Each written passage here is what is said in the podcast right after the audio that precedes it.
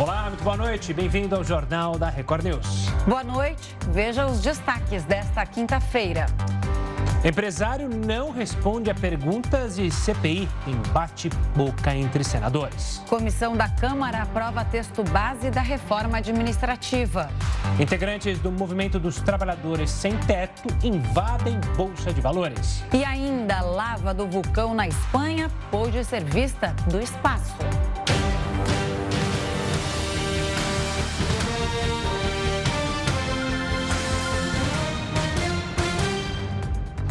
O presidente Jair Bolsonaro participou por videoconferência da cerimônia de recondução do Procurador-Geral da República, Augusto Aras, por mais dois anos. Bolsonaro cumpre isolamento no Palácio da Alvorada.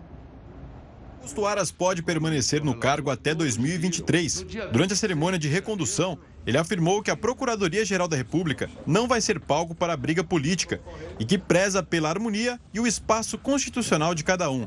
O prazo para essa recondução venceria no domingo, um mês depois que foi aprovada pelo Senado. E o corregedor do Tribunal Superior Eleitoral se reuniu hoje com representantes das gigantes de tecnologia. Em pauta, os bloqueios dos repasses financeiros dos perfis investigados por disseminar conteúdo falso. Até agora, 11 plataformas são investigadas pela Polícia Federal por disseminar informações falsas contra o processo eleitoral brasileiro e publicações que pedem o fechamento do Supremo Tribunal Federal e do Congresso. As apurações estão em segredo de justiça, mas fontes do TSE e da Polícia Federal revelaram que um dos canais afetados tem 2 milhões e meio de inscritos e faturou 5 milhões de reais só no último ano com publicidade. O dinheiro bloqueado será depositado numa conta judicial. O tribunal decidirá como lhe será aplicado. Representantes das redes sociais envolvidas na investigação devem se reunir com equipes técnicas do TSE e da Polícia Federal para estabelecer outras formas de controle de conteúdo, principalmente para as eleições do ano que vem. Hoje, o Corregedor-Geral da Justiça Eleitoral, ministro Luiz Felipe Salomão, recebeu representantes das plataformas digitais YouTube, Twitch TV, Twitter, Instagram e Facebook. Foi a terceira reunião para tratar do bloqueio de repasses financeiros determinado pelo ministro no mês de agosto. O inquérito que investiga perfis usados para espalhar fake news abriu uma nova frente de apurações para fatos que possam configurar abuso do poder econômico e político e uso indevido dos meios de comunicação social. Salomão questionou as medidas tomadas pelo Google para interromper a propagação de desinformação. A empresa ainda não apresentou solução para o pedido do corregedor. O empresário Danilo Trento foi ouvido hoje pela CPI da pandemia e ele é suspeito de ser sócio da Precisa Medicamentos. Então não sei lhe responder. O empresário permaneceu em silêncio na maioria das perguntas. Danilo Trento conseguiu um habeas corpus no Supremo. Ele se negou a responder várias perguntas na CPI e irritou os senadores. Na avaliação dos congressistas, Danilo Trento abusou do direito ao silêncio em alguns momentos, quando se negou a fornecer o endereço da empresa dele. Uma das poucas respostas, ele afirmou ser amigo do dono da Precisa Medicamentos, Francisco Maximiano, mas disse que não participou das negociações de vacinas. A CPI aprovou as quebras de sigilo de Danilo Trento e do irmão dele. O empresário é suspeito de ser sócio oculto de Francisco Maximiano na Precisa Medicamentos. Hoje, os senadores também aprovaram a convocação do empresário Luciano Ang, além de Bruna Morato, advogada dos médicos que denunciaram a operadora de saúde Prevent Senior. E nessa, na sessão desta quinta-feira, o relator da CPI, Renan Calheiros, criticou o governo e bateu boca com o senador Jorginho Melo. Os ânimos se alteraram após o senador Renan Calheiros fazer um comentário de que o governo federal seria corrupto. O senador Jorginho Melo, de Santa Catarina, interrompeu a fala do relator. A discussão começou. E a pesquisa de ontem revela aumentada a cada dia a percepção de que o governo é um governo corrupto. O embate piorou após o senador Jorginho Melo dizer que Bolsonaro não seria o responsável por contratar a Precisa Medicamentos. Não foi ele que escolheu esses picareta. Quando eu acabar, Vossa Excelência pode falar. Daí começou o bate-boca. Renan se levantou da mesa diretora e foi em direção a Jorginho. Você é um ladrão picareta. Você é você, ladrão picareta é você. Ladrão picareta é você. Ladrão picareta é você. Viu? Ladrão picareta é você. Vai dormir picareta sem vergonha. Você é um ladrão picareta. Não, não, não. Após serem contidos pelos parlamentares, o presidente da CPI tentou minimizar o ocorrido. Eu acho que esse é um jogo que não interessa a ninguém. Eu peço pra, é, para os senhores senadores, tem muita cautela no que falam. É, só acho que todo dia bate-boca na CPI não é legal. Agora, a gente também está falando do Senado Federal, é o Congresso Nacional. Não tem como é, um senador não respeitar o que o outro tenha a dizer. Sempre é, o nível do debate tem que ser elevado. Afinal de contas, eles são nossos representantes ali no Senado Federal. Como você disse, tem que ser. Tem que ser. Mas Tentar. não é. Mas não é. Deveria. E como diria o presidente da CPI, hum, É bem uma saída assim, é falar o quê, falar né? o quê para isso? Bom, integrantes do movimento dos trabalhadores sem teto invadem a Bolsa de Valores de São Paulo. O Jornal da Record News volta já já com essa e outras notícias. O Jornal da Record News está de volta para falar que integrantes de movimentos sociais ocuparam a sede de- da Bolsa de Valores aqui em São Paulo. Os manifestantes protestaram contra o desemprego, a inflação e a fome. Eles carregaram faixas e cartazes com dizeres como: tem gente ficando rica com a nossa fome. De acordo com o grupo, o local do protesto foi escolhido porque a Bolsa de Valores é o maior símbolo da especulação e da desigualdade social. Como as negociações na Bolsa são feitas eletronicamente, os protestos não afetaram os negócios. Agora tem a opinião do colunista Augusto Nunes. Boa noite, Augusto. Boa noite, Camila. Boa noite, Gustavo. Boa noite a você que nos acompanha. Desde que nasceu, o movimento dos trabalhadores sem teto invade terrenos, casas e prédios, invocando o impreciso trecho da Constituição, segundo o qual a propriedade deve ter função social e fingindo ignorar o aviso emitido pela mesma Constituição. O direito de propriedade é inviolável. Nesta quinta-feira, uma tropa de estupradores de escrituras avançou um pouco mais na escalada da insanidade. Invadiu a sede da Bolsa de Valores de São Paulo, carregando barracas e faixas para, aspas, protestar contra o desemprego, a inflação e a fome. Fecha aspas. O que tem a Bolsa de Valores a ver com isso? A resposta está nas faixas. Sua ação financia nossa miséria, dizia uma. Tá tudo caro e a culpa é do Bolsonaro, rimava outra. Uma terceira garantia que o Brasil tem 42 novos bilionários, enquanto 19 milhões passam fome. A reentrada em cena do MTST serviu para confirmar que a sigla é apenas um caso de polícia. Serviu também para comunicar que, caso se eleja governador de São Paulo, Guilherme Boulos vai transformar oficialmente a sede da Bolsa de Valores em acampamento residencial do MTST. E a Receita Federal liberou hoje a consulta ao quinto e último lote da restituição do imposto de renda. O dinheiro vai ser creditado já na próxima quinta-feira, dia 30. Serão pagos mais de 572 milhões de reais a cerca de 358 mil contribuintes. Quem não estiver neste lote pode ter caído na malha fina. As restituições só são liberadas nesse caso após serem corrigidas pelo contribuinte ou após ser apresentada comprovação de que a declaração está de fato correta. A comissão especial da Câmara aprovou o texto base da reforma administrativa. O Jornal da Record News conversa com o Marcos Rogério de Souza, professor e advogado especializado em direitos dos servidores. Doutor Marcos, boa noite. Bem-vindo aqui ao nosso jornal. A reforma administrativa vai mexer com o futuro dos servidores e não com os atuais direitos, né? Na verdade, não, Camila. Boa noite a você, boa noite ao Gustavo. A reforma administrativa, ela afeta fundamentalmente os futuros servidores, mas tem diversos dispositivos que também se aplicam aos atuais. Então, eu diria que todos serão afetados em proporções diferentes. Essa reforma, ela passou justamente pelas comissões, passa pelas comissões, primeiro na CCJ para ver se ela é constitucional. Na sua análise, pelo texto que está sendo debatido pelos deputados, essa é uma reforma que não vai parar é, no Supremo Tribunal Federal ou vai parar? É, o texto que está sendo votado agora na comissão especial ele é muito diferente da proposta inicial enviada pelo presidente da República. De fato, no texto original, a proposta tinha ilegalidades monstruosas inconstitucionalidades flagrantes. O relator na comissão especial, ao fim e ao cabo, ele derrotou o próprio governo do qual ele faz parte e tirou da, da PEC muitas questões que o governo propunha. Todavia, o texto da emenda que está sendo votado e que acabou de ser aprovado, inclusive, ele traz alguns dispositivos que gerarão insegurança jurídica e certamente parará nos tribunais, Gustavo. Vai ser mais ou menos impossível evitar que a judicialização aconteça. Mas existe ainda muito, muita tramitação para essa PEC ser aprovada. Tem, inclusive, grande risco dela não prosperar ao fim e ao cabo.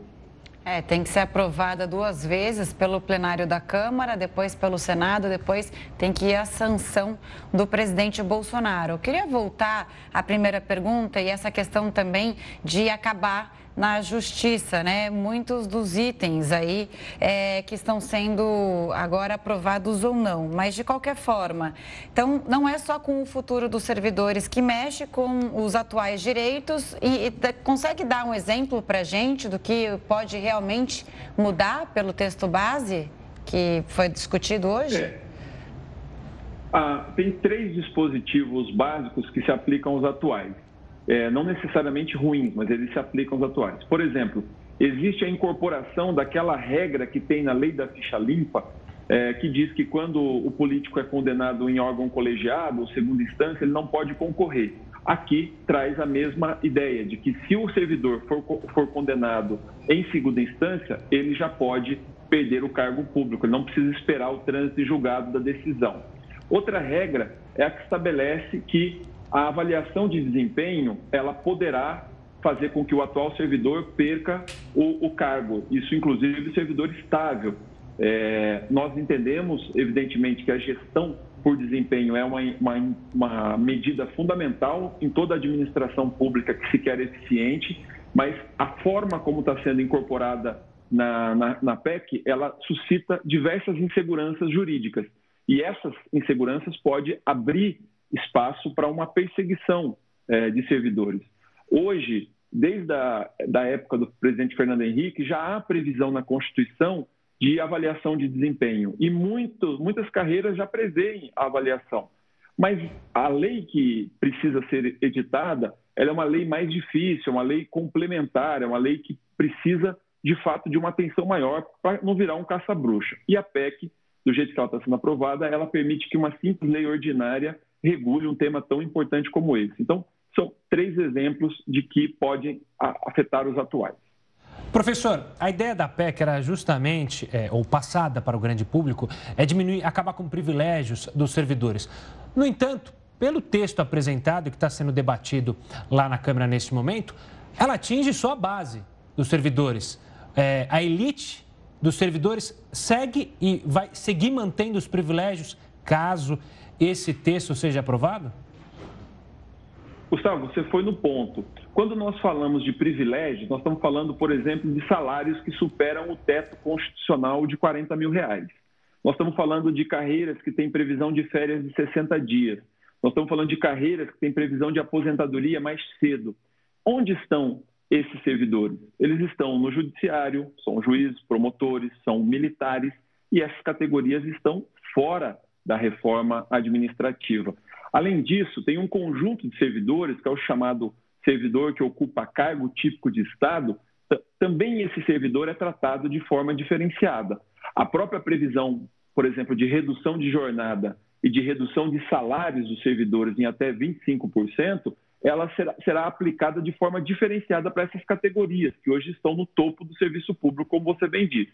Eu diria fazendo minha as suas palavras, de que a base do serviço público, ou seja, aquele servidor que atua lá na ponta, que atende a população, é o professor, é a enfermeira, é o médico, é o analista administrativo, esses serão afetados duramente pela reforma administrativa, ao passo que o topo do serviço público seguirá com algumas regalias eh, e alguns direitos, o que os diferencia dos demais. Você fala, a gente vê aí imagens ao vivo da TV Câmara que agora vota os destaques do texto base da reforma administrativa. Só para concluir aqui seu raciocínio, doutor Marcos, o fim da possibilidade de 60 dias de férias para juízes e promotores também ficou de fora, exatamente por ser polêmico e para pegar o topo aí dessa pirâmide ficou de fora inexplicavelmente, viu? É, muita gente, inclusive, reclama que a maioria, né, o, o, governo, às vezes fala grosso com o andar de baixo do serviço público, mas fala fino com carreiras que acabam tendo um poder de barganha muito grande. Então, há uma promessa de que no plenário esse tema seja retomado, mas na comissão já poderia se tratar até porque nós estamos falando de uma, uma reforma que deveria ser igual para todos e, na verdade, ela não tem sido. Agora, é importante, Camila, lembrar que de, de, nos últimos dias e de ontem para hoje, o governo ele trocou os membros da comissão especial exatamente porque ele não tinha votos lá dentro para aprovar o relatório na comissão especial. Então, tem um partido, por exemplo, como o Partido Novo, que ele tem apenas oito deputados federais, mas é, o Novo teria uma vaga, se muito, na comissão especial. E de ontem para hoje, sete deputados do Novo foram incluídos na, na comissão especial, exatamente porque eles são favoráveis à PEC. Se você mantivesse a proporcionalidade do plenário dentro da PEC, dentro da comissão, perdão, dificilmente esse relatório passaria. O que significa dizer que a mobilização dos servidores e da sociedade em denunciar um aspecto ou outro, ela tem sensibilizado os deputados e o governo vai ter muita dificuldade para conseguir os 308 votos para aprovar a PEC em plenário. Professor, obrigado pela participação aqui conosco, falando então sobre essa reforma administrativa. Um forte abraço e até uma próxima. E a variante Delta já causa 95% dos novos casos de Covid aqui em São Paulo. A gente vai falar muito sobre isso. O Jornal da Record News volta já já. O Jornal da Record News está de volta, por favor. E você pode acompanhar a gente ao vivo a no gente, R7, cara. no YouTube, no Facebook, no Twitter e no aplicativo da Record News. A gente te espera. Exato. Se você for sair de casa, leva a gente junto, leva é, no celular? A gente né? faz companhia. Bom, a vacinação de adolescentes de 12 e 13 anos vai começar amanhã no Rio de Janeiro, né? Exatamente. Vamos até lá então? Vamos. Vamos até lá para conversar com Marcos Marinho, que tem os detalhes. Uma boa noite, Marcos. Boa noite, Gustavo. Boa noite também para Camila e para todos que acompanham o Jornal da Record News. Exatamente amanhã começa a vacinação dos adolescentes aqui no Rio de Janeiro. Adolescentes com idades de 12 e 13 anos. É, inclusive, uma preocupação tanto de pais quanto de autoridades de saúde, até porque muitos desses jovens, é, apesar de tudo que tem acontecido aí, todas as restrições, a gente sabe e já registrou, mostrou alguns flagrantes aqui na Record News de casos de jovens que estão saindo para festas, baladas, enfim, e não estão mantendo uh, o distanciamento exigido pelas autoridades. Mas o que, que vai acontecer então agora, a partir de amanhã?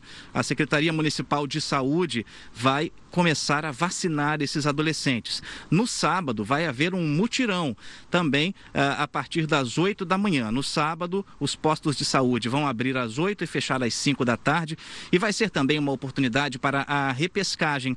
Quem não tomou nenhuma dose da vacina contra o coronavírus vai poder aproveitar esse fim de semana para finalmente ficar em dia com a caderneta de vacinação. Lembrando que, uh, devido agora ao que aconteceu aqui no Rio de Janeiro, né, a abertura de eventos ao ar livre com a presença de no máximo 500 pessoas, muitos adolescentes estão procurando esses shows, esses eventos, essas atrações e é preciso mostrar a caderneta de vacinação para poder entrar, participar dessas atividades. Sem a caderneta de vacinação, que pode ser o cartão do SUS ou até o aplicativo do SUS, o Conect SUS, o paciente não pode entrar. E o que, que vai acontecer então? A vacinação começa amanhã às 8 da manhã, se estende até às 5 da da tarde. Os postos vão continuar também aplicando a segunda dose para quem já está na época, na fase de receber a segunda dose, mas o foco agora são os adolescentes. A gente acompanhou nos últimos dias a polêmica do Ministério da Saúde de não considerar os adolescentes como parte do plano de imunização. Enfim, depois isso tudo caiu por terra e agora sim, depois de toda essa polêmica, a vacinação segue avançando aqui no Rio de Janeiro. A vacinação também será destinada nesse neste final de semana para os imunodeficientes, que são aquelas pessoas que sofrem de doenças crônicas, são pacientes transplantados, pacientes também que fazem tratamento contra o câncer ou portadores do vírus HIV. Essas pessoas poderão também se destinar aos postos de saúde para finalmente receber a dose da vacinação, a dose do coronavírus, a dose, aliás, da vacina contra o coronavírus, poderão se imunizar e finalmente se proteger. A situação continua aqui avançando aqui no Rio de Janeiro. A boa notícia é que os índices caíram, tanto de mortes quanto de casos confirmados da doença. Aconteceu também o, a taxa de ocupação dos leitos do SUS aqui no estado do Rio de Janeiro. Houve uma redução na taxa dos leitos de UTI, na taxa de ocupação, e isso se deve ao avanço da vacinação, segundo as autoridades de saúde aqui do Rio de Janeiro. O foco, portanto, agora é continuar avançando com esses adolescentes que precisam ser imunizados. O Rio de Janeiro saiu do alerta crítico e saiu, está agora no alerta intermediário intermediário. São os níveis de alerta para a taxa de ocupação de leitos e também, enfim, toda essa situação que a gente vem acompanhando do avanço do coronavírus. A gente noticiou há pouco tempo aqui que o Rio de Janeiro era o epicentro da variante Delta, mas agora as coisas estão começando a melhorar, estão começando a se normalizar, principalmente com o avanço da vacinação. Por isso é importante que todos os adolescentes compareçam já a partir de amanhã, adolescentes com idades de 12 12 e 13 anos aqui no Rio de Janeiro. É uma ação da Secretaria de Saúde para reforçar essa prática aqui na cidade. E lembrando também, claro, que no sábado, quem não puder, quem não conseguir ir aos postos de saúde nesta sexta-feira, poderá sim, os adolescentes poderão ir até os postos no sábado. Aí sim, a repescagem para todas as idades a partir dos 12 anos e também para esses pacientes que são imunossuprimidos. Gustavo e Camila. Bom, né? Vamos acompanhar a vacinação desse público de adolescentes, né, de 12 a 13 anos, que eles compareçam é, em massa para serem vacinados e também que tenham doses, né? Porque a gente viu também muita é, procura para pouca dose, então vamos ver se essa vacinação aí no Rio de Janeiro deslancha. E também aproveitar aqui para puxar a sardinha para o nosso jornal, a gente vai falar mais profundamente sobre a queda de casos e internações no país, no Rio de Janeiro, em São Paulo e todos os outros estados, com um representante da Fiocruz. Marcos, muito obrigado obrigada pela participação. Boa noite. Até amanhã.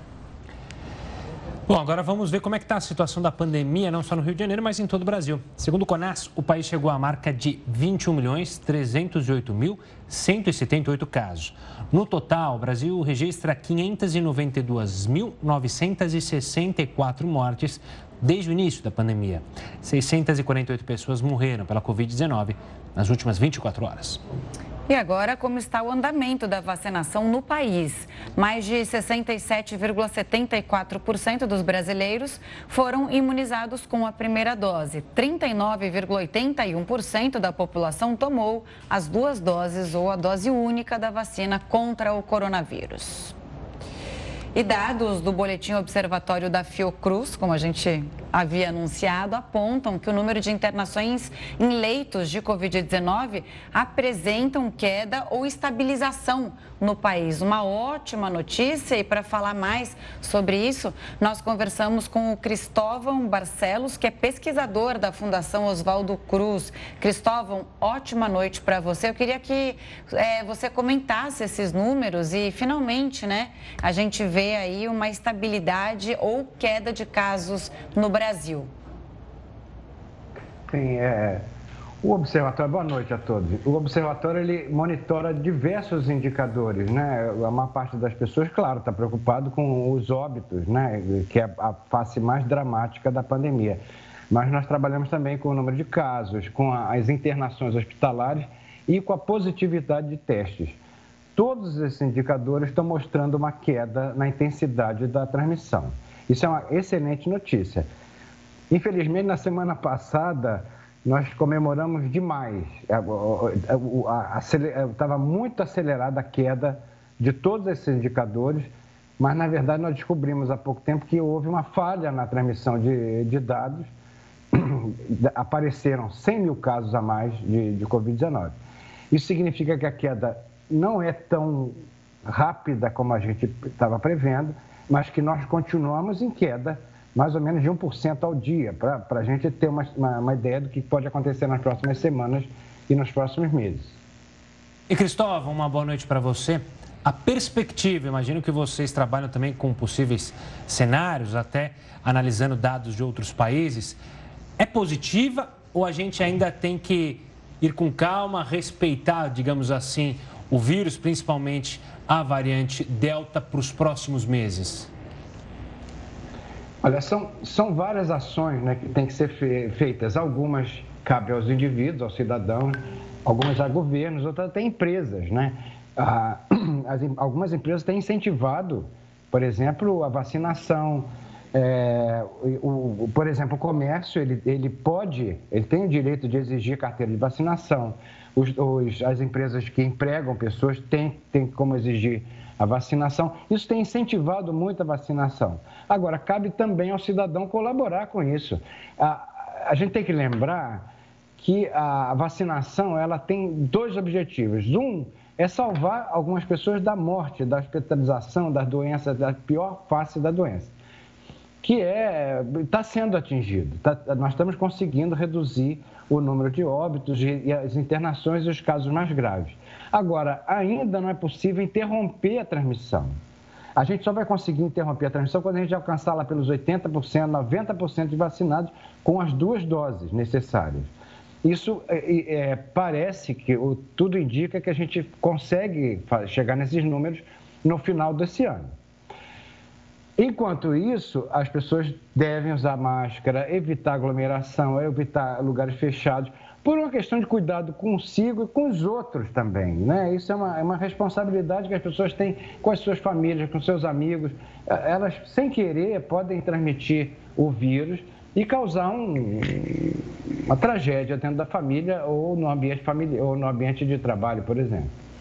Agora, é, para a gente entender melhor, essa queda de 1% né, na transmissão que a gente tem visto agora no país e essa queda na transmissão um pouco menor do que o esperado. O que, que quer dizer? É pela variante Delta, né, que, é, que domina já o Rio de Janeiro, domina São Paulo, uma notícia hoje, 95% dos casos na última semana se referem à variante Delta. É um compasso de alívio, porque por um tempo a gente vê menos gente morrendo, menos gente pegando é, a doença, ou, né, se, se contaminando com o coronavírus, mas também cautela. Sim. O que, o que alguns estudos têm mostrado é que a variante Delta ela é mais transmissível do que a variante, as outras variantes que tem, tinham surgido. Isso significa que provavelmente nas próximas semanas, talvez alguns meses, nós vamos ter ainda a transmissão, mas com menos casos graves, porque ah, também essas vacinas que estão disponíveis no Brasil, elas é, permitem, ah, ah, ah evitam casos graves de Covid-19, mesmo da variante Delta. Então, a gente provavelmente vai ter um cenário agora, nas próximas semanas, de, de manutenção ainda de transmissão alta, com menos casos graves, porque muita gente está se vacinando. Nós estamos chegando a números fantásticos de vacinação. O Brasil está provavelmente tudo indica que vai, pode chegar um recorde de vacinação mundial. Isso é, um, é uma grande vitória que a gente tem no SUS e, e, e significa que nós vencemos muito das, das notícias falsas que, que circularam por aí, que falavam da, de, de, de, problemas relacionados à, à, à, vacina, que poderia ter, trazer mutações, coisas que algumas pessoas inventaram ou propagaram. A gente conseguiu a ciência, que eu digo, o cidadão informado, a imprensa, vocês estão de parabéns, conseguiu transmitir essa, essa, essa notícia boa de que a vacinação, sim, ela evita as doenças mais graves e ela é segura, ela é muito segura, né? A gente imagina, eh, se, se, se fosse verdade mesmo que, que a vacinação iria causar alguma doença, é só fazer as contas. 80% da população vacinada, pelo menos com uma dose, os hospitais deviam estar cheios de, de gente com, com reação adversa. Não é o que a gente está vendo. A gente está vendo ao contrário, gente sendo salva, os hospitais sendo aliviados e agora está na hora da gente até melhorar as condições dos hospitais, melhorar os, as condições do posto de saúde, testar mais, para a gente avançar no controle da doença. Cristóvão, muito bonito o que você diz, né? Forte também, é, dá até uma emoção. Agora, parabéns a todos nós, né? A nós da imprensa, que é, a imprensa levou a informação para todos em casa, vocês pesquisadores que trabalham dia e noite para aprimorar e fazer teste, conseguir produzir as vacinas, distribuir as vacinas, entender melhor a doença.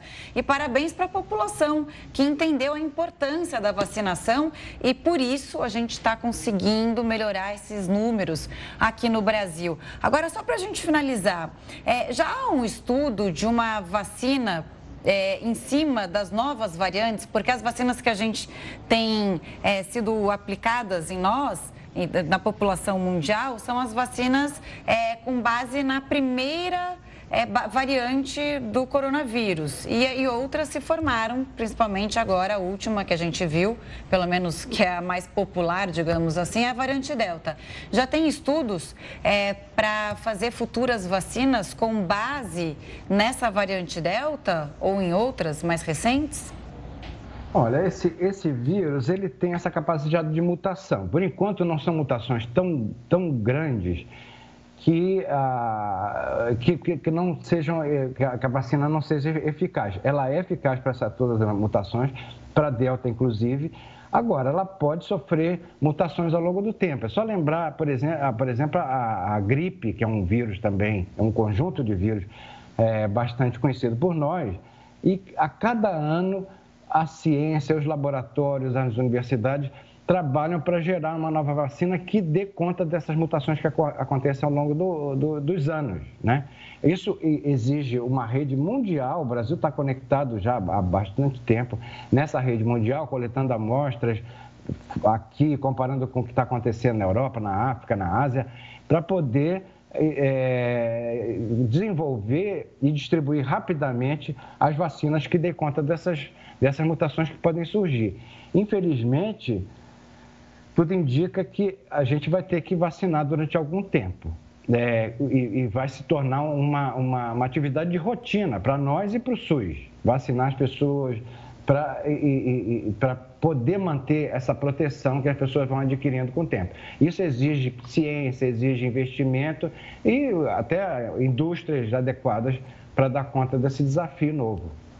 Nessa história, desculpa só, é que nessa história toda eu acho que ainda falta é, mais testagem no país para a gente ter mais controle dos números. Mas aí isso é uma outra discussão e vamos seguir, vamos comemorar os bons números de hoje, né, Gustavo? Exato. Cristóvão, obrigado pela participação aqui conosco no Jornal da Record News. Um forte abraço e até uma próxima. A decisão do governo americano de permitir a entrada de brasileiros vacinados animou quem quer viajar, mas a emissão de vistos ainda não foi retomada. Pelas informações vindas da Casa Branca, no começo de novembro, as portas dos Estados Unidos estarão abertas para brasileiros vacinados. Para entrar no país, será necessário apresentar um comprovante de imunização completa e um teste negativo para coronavírus, realizado no máximo três dias antes do embarque. Mas ainda falta esclarecer se haverá restrição a algumas vacinas, como por exemplo AstraZeneca e Coronavac, que não são aplicadas nos Estados Unidos. Em nota, a embaixada americana no Brasil disse que aguarda mais detalhes para a implementação da medida. Apesar do anúncio da liberação, brasileiros que não têm visto terão que esperar mais um pouco. Isso porque os serviços de emissão e renovação do documento seguem interrompidos no Brasil. Quem tenta agendar entrevista para conseguir o visto nos cinco consulados dos Estados Unidos no país só encontra data disponível a partir de setembro do ano que vem. Estão mantidas apenas a emissão de vistos de urgência e para estudantes. Mesmo assim, cerca de 10 mil jovens que pretendem fazer intercâmbio nos Estados Unidos ainda esperam a emissão do documento. São pessoas que já vêm adiando o intercâmbio do ano, em relação ao ano passado, né, por causa da pandemia, e agora eles estão sendo chamados para cumprir o intercâmbio nos Estados Unidos, mas não conseguem fazer a entrevista. Luana espera o visto há um ano e meio para poder aproveitar o intercâmbio que inclusive já está pago. Ah, é bem frustrante, é bem angustiante, né? Porque a gente não tem uma resposta concreta, a gente não sabe ao certo o que está acontecendo, não tem uma data exata, então a gente fica nessa angústia, nessa ansiedade. E olha, 250 milhões de doses de vacina contra a Covid-19 podem ir para o lixo. Enquanto isso, poucos países conseguiram a quantidade suficiente de doses para a população. Para falar sobre isso, a gente chama o Heroto Barbeiro. Heroto, o que sobrou para outras regiões do mundo, como África e Ásia? Uma boa noite. Olha, Gustavo, sobrou pouco. Aliás, eu até queria retificar uma coisa que eu disse aqui no passado, dizendo o seguinte: como você tem muitos laboratórios multinacionais poderosos, ia ter tanta vacina no mundo que ia ser vendida na 25 de março. Eu falei isso aqui. Você falou Eu mesmo. vou consertar. Não é na 25 de março que está sendo vendido. Sabe onde é que é? Naquele shopping mais caríssimo da cidade. Na 25 não vai ter vacina para vender, mas no shopping tem. O que eu estou querendo dizer com isso? Os países ricos têm muita vacina, os países pobres têm vacina quase nenhuma. Só para você ter uma ideia, ah, os laboratórios estão produzindo um bilhão e meio de doses de vacina por mês. Um bilhão e meio. Isso quer dizer que em seis meses tem dose para toda a população do planeta Terra. E a gente vê o seguinte: a gente percebe que de toda essa, essa quantidade imensa de, de, de vacina, os ricos, ou os 10 mais ricos, e o Brasil está entre eles, por incrível que pareça, eles reservaram 75% das vacinas para eles. É aquela história né, que diz: ó, farinha pouca, meu pirão primeiro.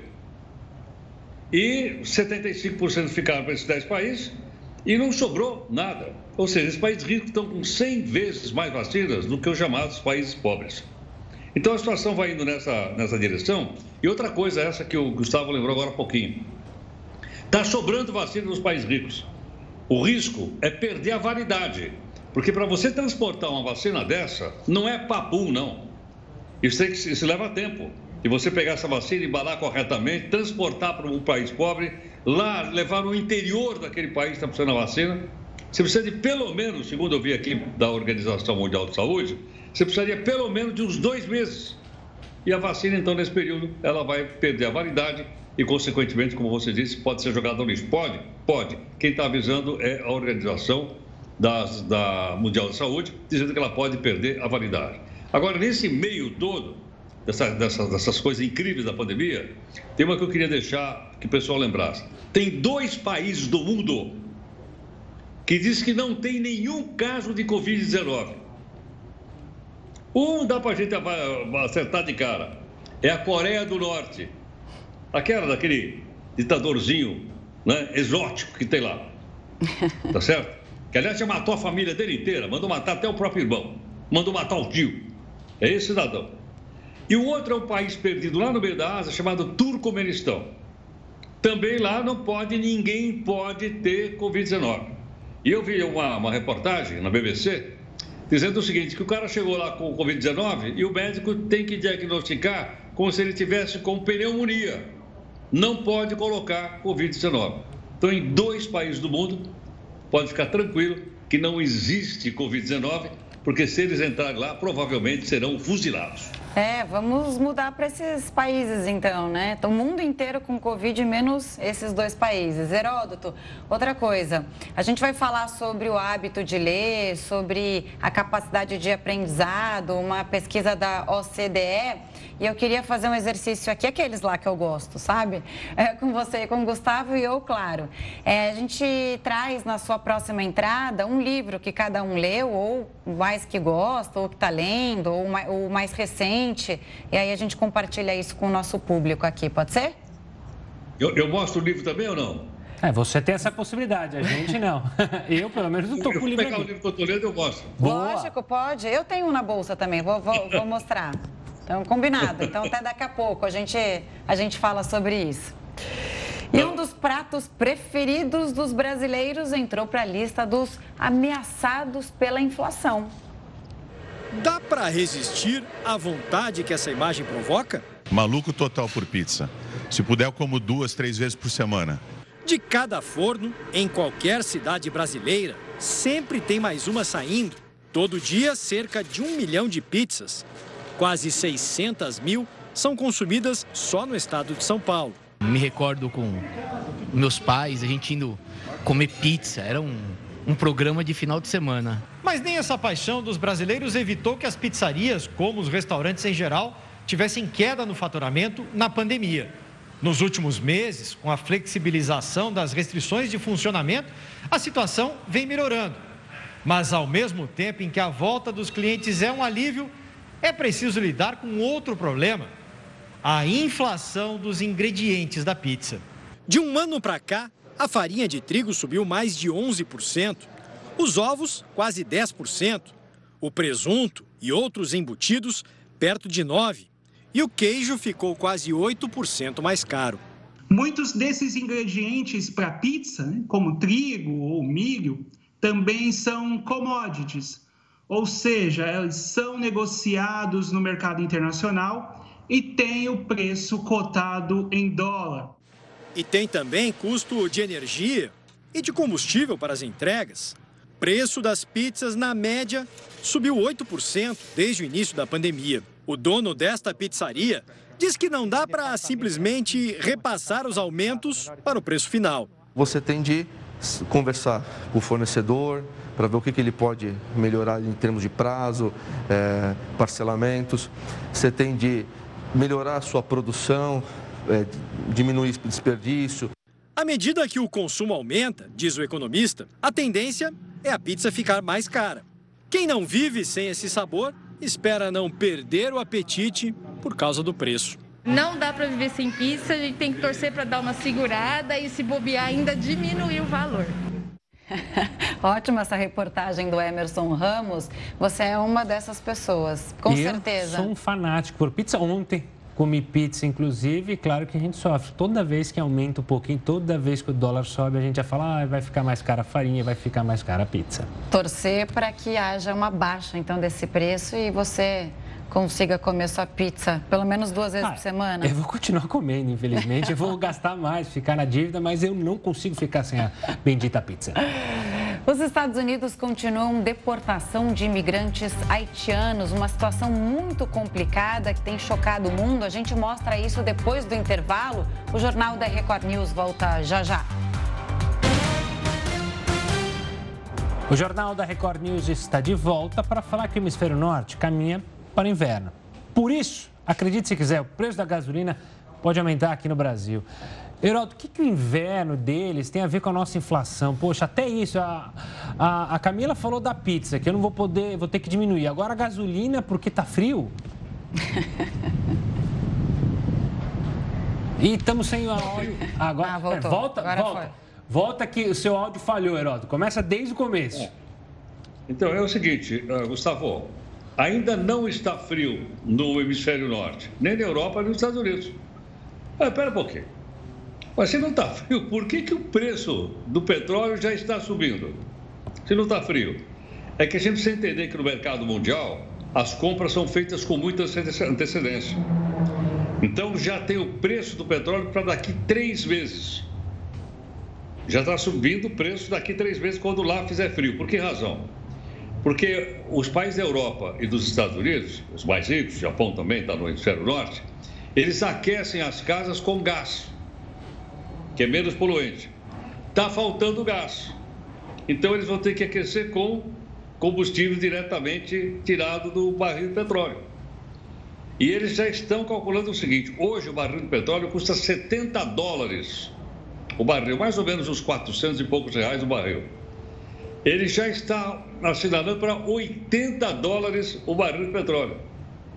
Em outras palavras, o que quer dizer isso? Quer dizer o seguinte: que isso vai bater aqui no Brasil.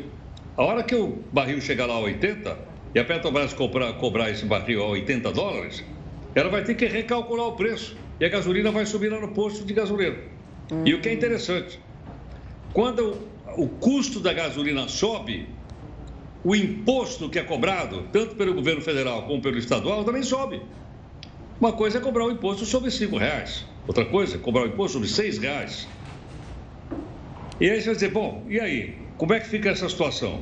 A situação mostra o seguinte: mostra a falta de planejamento do nosso país em longo prazo.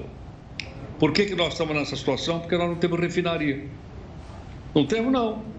O Brasil é exportador de petróleo e importador de gasolina, de diesel e de GLP, que é o gás de botijão, e por esse motivo um botijão de gás está custando quase 100 reais ou 100 reais em algumas regiões do Brasil. Olha o que é falta de planejamento. Nós ficamos à mercê desse mercado poderoso, que é o mercado então do petróleo. Os ricos, para eles, um pouco a mais, um pouco a menos, mas para nós, pesa na inflação e pesa na condição de vida da população brasileira, especialmente dos mais pobres. Planejamento e investimento, né? Agora a gente tem pouco tempo, vamos mostrar nossos livros? Gustavo, começa você que você está sem, vai, eu livro sem livro. Mostrar. O último livro que eu li, que eu aconselho, Maior que o Mundo, de Reinaldo Moraes, literatura brasileira. Sou fã do Reinaldo. Mestre, você agora. Ó, oh, eu estou lendo esse aqui, ó. É, Chama-se A Revolução Francesa, do Georges Lefebvre. Ele é meio grandinho, mas é muito, muito bom.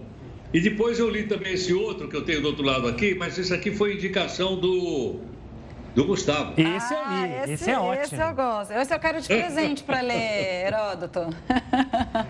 Deixa eu mostrar o meu aqui, que a gente não tem muito tempo. Olha, eu tô lendo esse aqui, ó, Torto Arado. Acho que tá, tá mostrando é. aqui. Tamar Vieira Júnior, foi super premiado, é de 2019. Vale a pena, um romance que se passa na Bahia. Estou gostando bastante. Estou aqui no comecinho, ó, mas é, é o que me faz relaxar à noite. Os Sábios é ótimo, vale a leitura para quem quer entender muito sobre religião, sobre discussões. Valeu, Heródoto. Beijo grande. Obrigado, viu? Até amanhã. Obrigado, querido. Muito obrigado. Os Estados Unidos continuam a deportação de imigrantes do Haiti. Na chegada ao país, houve confusão. A crise humanitária do Haiti parece não ter fim. Centenas de haitianos deportados pelos Estados Unidos invadiram a pista do aeroporto de Porto Príncipe, capital do país. O grupo correu de volta ao avião de onde havia desembarcado para pegar os pertences que tinham sido jogados no chão pelos guardas. Algumas pessoas lançaram objetos contra a aeronave e entraram em confronto com a polícia. Esses imigrantes estavam instalados em cidades norte-americanas na fronteira com o México. Hoje, o enviado especial dos Estados Unidos para o Haiti renunciou ao cargo, após chamar de desumano o tratamento da gestão Biden com os requerentes de asilo. Astronauta registra do espaço a lava do vulcão na Espanha. O Jornal da Record News volta em 60 segundos. Já estamos de volta para falar da erupção do vulcão nas Ilhas Canárias, na Espanha é vista do espaço. Pois é, um astronauta francês que está na Estação Espacial Internacional registrou as explosões do Cumbre Vieja. A lava se espalha pela ilha de La Palma em direção ao mar. Centenas de casas foram destruídas. O vulcão está em atividade há cinco dias. A ministra do Turismo da Espanha foi criticada ao dizer que o fenômeno tem atraído turistas à região. O Jornal da Record News fica por aqui. Obrigada. Agora você fica com a Manuela Caiado e o News das 10. Uma ótima noite. Obrigado pela companhia e até amanhã.